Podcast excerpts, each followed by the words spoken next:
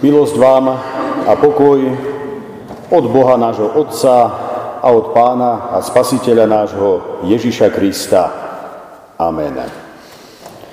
Milí priatelia, sestry a bratia, z úcty naproti slovám z písma svätého povstaňte a vypočujte si biblický text, ktorý budem čítať zo Starej zmluvy, z proroka Daniela, zo siedmej kapitoly, verše trinásť až štrnásť, takto.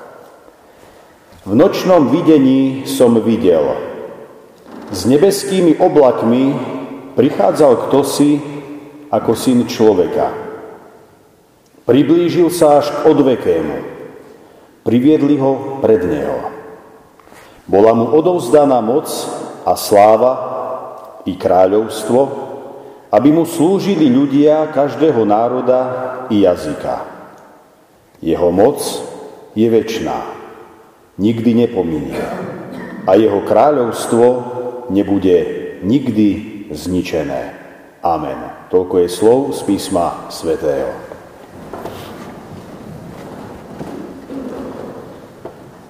Milé sestry, drahí bratia v Pánovi, na pôde kresťanskej cirkvi slávime dnes sviatok, významu ktorého nevždy dobre dostatočne rozumieme, a rovnako tak nevždy dobre dokážeme oceniť jeho dôležitosť a opodstatnenosť.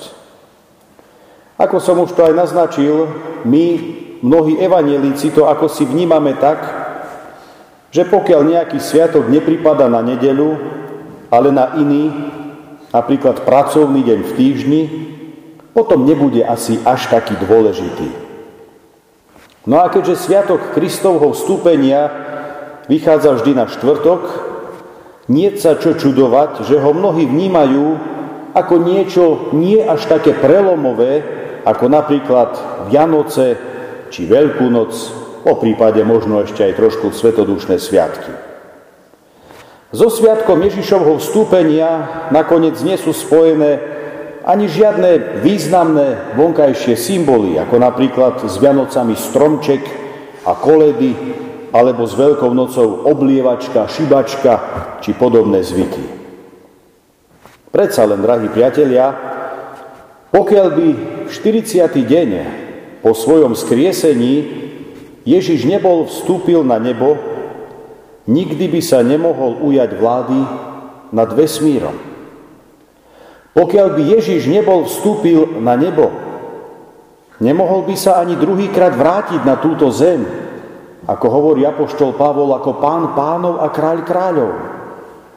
Pokiaľ by Ježiš nebol vstúpil na nebo, nemohol by sa ani vrátiť, aby vykonal posledný súd a ukončil dejiny sveta.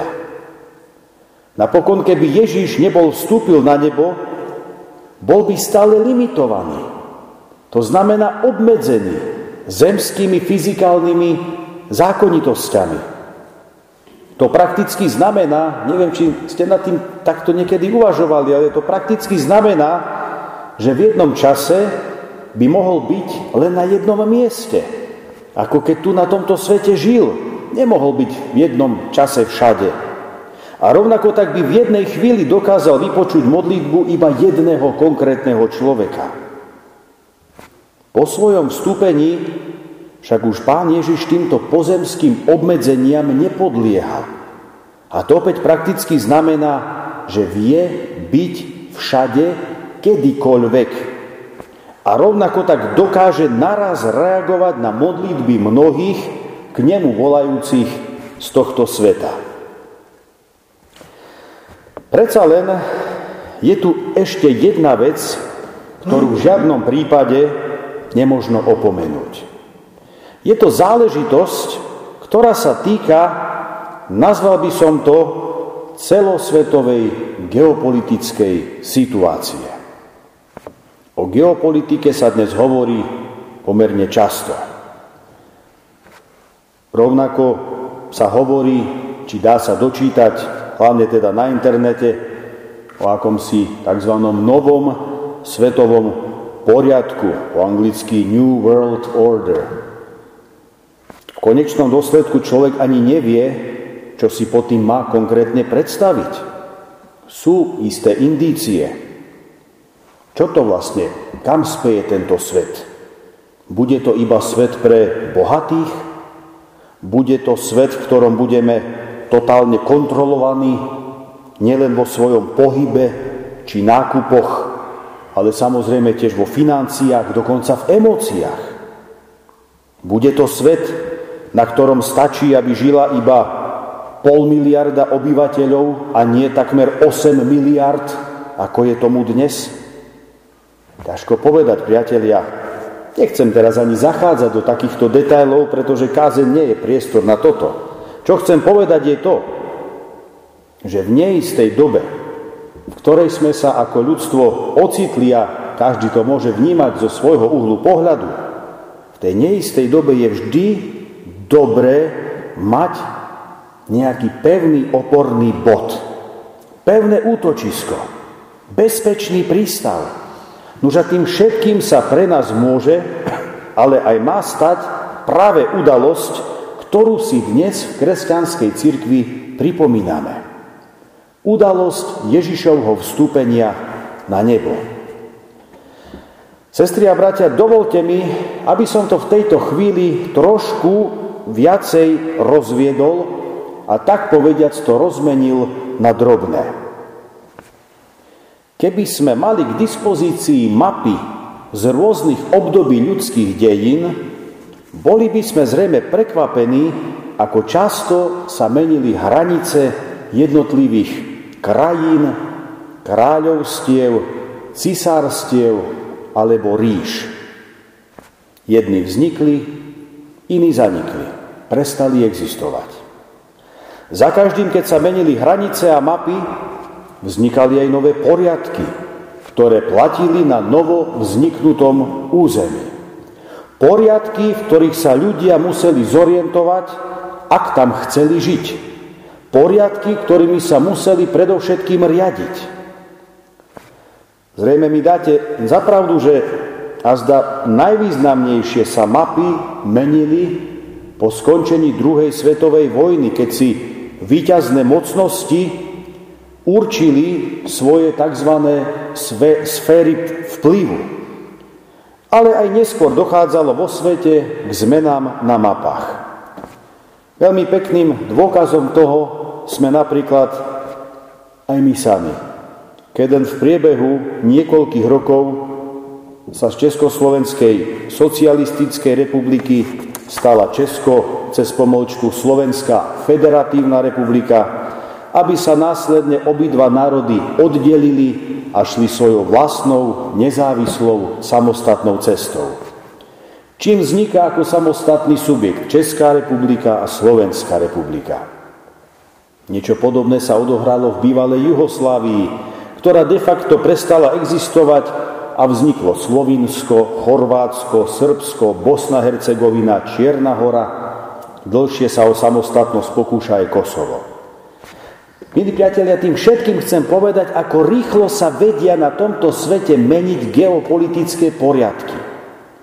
Aktuálne všetci viac či menej nejakým spôsobom žijeme a sme konfrontovaní konfliktom na Ukrajine, ktorého ďalší vývoj si v tejto chvíli netrúfne predpovedať zrejme nikto z nás. No s najväčšou pravdepodobnosťou i po jeho vyriešení vzniknú nejaké nové poriadky. Keď pred mnohými storočiami prorok Daniel mal víziu o synovi človeka, ktorý predstúpil pred odvekého, aby mu, citujem, bola odovzdaná moc a sláva i kráľovstvo, a aby mu slúžili ľudia každého národa i jazyka. Verte či nie, i vtedy stáli svetové dejiny na krehkom bode, na svojom novom prahu. Novobabilonská ríša bola len krôčik od toho, aby napadla Perskú ríšu. To, že sa zmenia mocnosti a jedna ríša vystrieda druhú, však ešte neznamená, že sa automaticky zmenia či zlepšia aj podmienky pre obyčajného človeka. Skôr opak je pravdou. Obyčajný človek ktorý trpel predtým, bude trpieť aj potom. Mocnosti vznikajú a zanikajú, no ľudia trpia ďalej. Bratia a sestry, to, čo je pre mňa osobne na dnešnom sviatku fascinujúce a súčasne upokojujúce, to je tá skutočnosť, že je tu ešte niekto, je tu jeden, ktorý riadi a spravuje celé svetové dejiny. Či už tomu človek je alebo nie je ochotný veriť. Je to súčasne niekto, kto mal účasť aj na utrpení a biede tohto sveta. Áno, priatelia, nie je to nikto iný ako sám Kristus, ktorý je v tej Danielovej vízii označený ako syn človeka.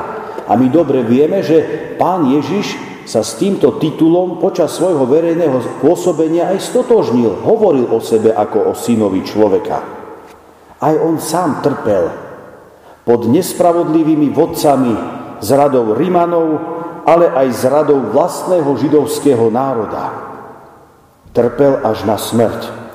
Trpel, až kým nebol opäť vzkriesený a pri svojom na nebo vstúpení opätovne nezískal pozíciu milostivého, ale aj súcitiaceho vládcu nad všetkými vladármi. Milí priatelia, je to on, kto má v rukách všetko a všetkých. Bez jeho vôle a vedomia sa v tomto svete nedeje nič. V jeho rukách sme napokon aj my všetci, každý jeden z nás. Je to Pán, ktorý keď vstupoval na nebo, dal svojim jedno mocné zasľúbenie, ktoré platí. Aj hľa, ja som s vami po všetky dni, až do skonania, respektíve až do konca sveta. A tak, milí priatelia, v konečnom dôsledku je celkom jedno, čo vystrája NATO na čele so Stoltenbergom, svojím šéfom. Je celkom jedno, čo vystrája Európska únia na čele s von der Leyenovou. Je celkom jedno, čo vystrája naša vláda na čele s Hegerom. Je celkom jedno, čo vystrájajú U S A na čele s Bidenom. Je celkom jedno, čo vystrája herec Zelenský aj so svojou Ukrajinou, či Rusko s Putinom. Oni všetci sú len dočasní vládcovia. Oni všetci raz budú musieť pokľaknúť pred synom človeka a vyznať, že skutočný Pán je tu niekto iný. Vďaka Bohu, že nám svojho syna poslal za spasiteľa. On vedie i tvoj, i môj, náš život v každej chvíli. A robí to nie podľa svetských nedokonalých poriadkov, kde to pasuje len niekomu, ale nie všetkým. On to robí podľa svojich dokonalých pravidiel a poriadkov. Robí to tak, aby raz všetkých svojich previedol aj cez smrť a voviedol ich do cieľa, ktorým je večný život. A preto dnes voláme: Páne Ježiši Kriste, Ty vyvýšený Syn človeka, ochraňuj nás vo svojom večnom panstve a raz nás priveď do svojej večnej ríše pokoja. Amen. Pomodlíme sa.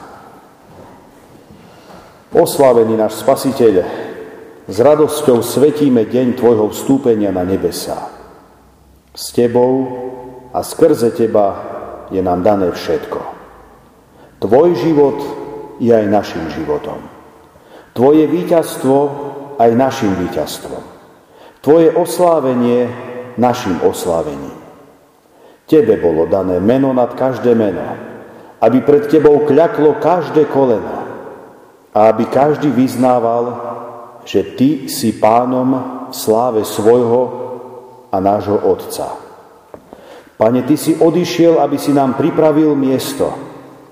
A zase prídeš a vezmeš svojich, aby boli tam, kde si Ty. Daj, prosíme, aby sme stále kráčali za Tebou. Skrze kríž i pohanenie, skrze úzkosť i smrť. Keď klesáme, prosíme, posilňuj nás. Keď, podá, keď padáme, dvíhaj nás a daj počuť tvoje zasľúbenie. Kde som ja, tam bude aj môj služobník. Ty si zasľúbil, ja som s vami po všetky dni až do skonania sveta. Nuž, buď i s nami. Buď našim vodcom a sprievodcom, aby sme nezablúdili a nestratili orientáciu i správny smer. Buď svetlom, aby sme nezahynuli v temnostiach.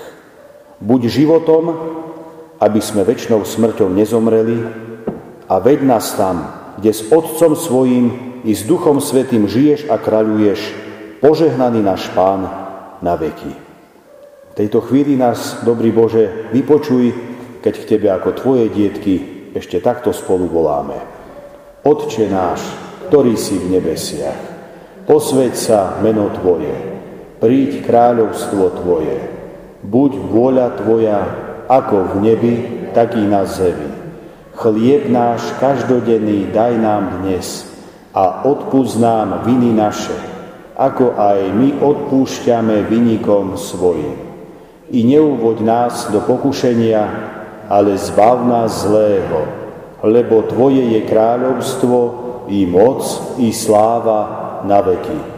Sláva Bohu Otcu, i Synu, i Duchu Svätému, ako bola na počiatku, i teraz, i vždycky, i na veky vekov. Amen.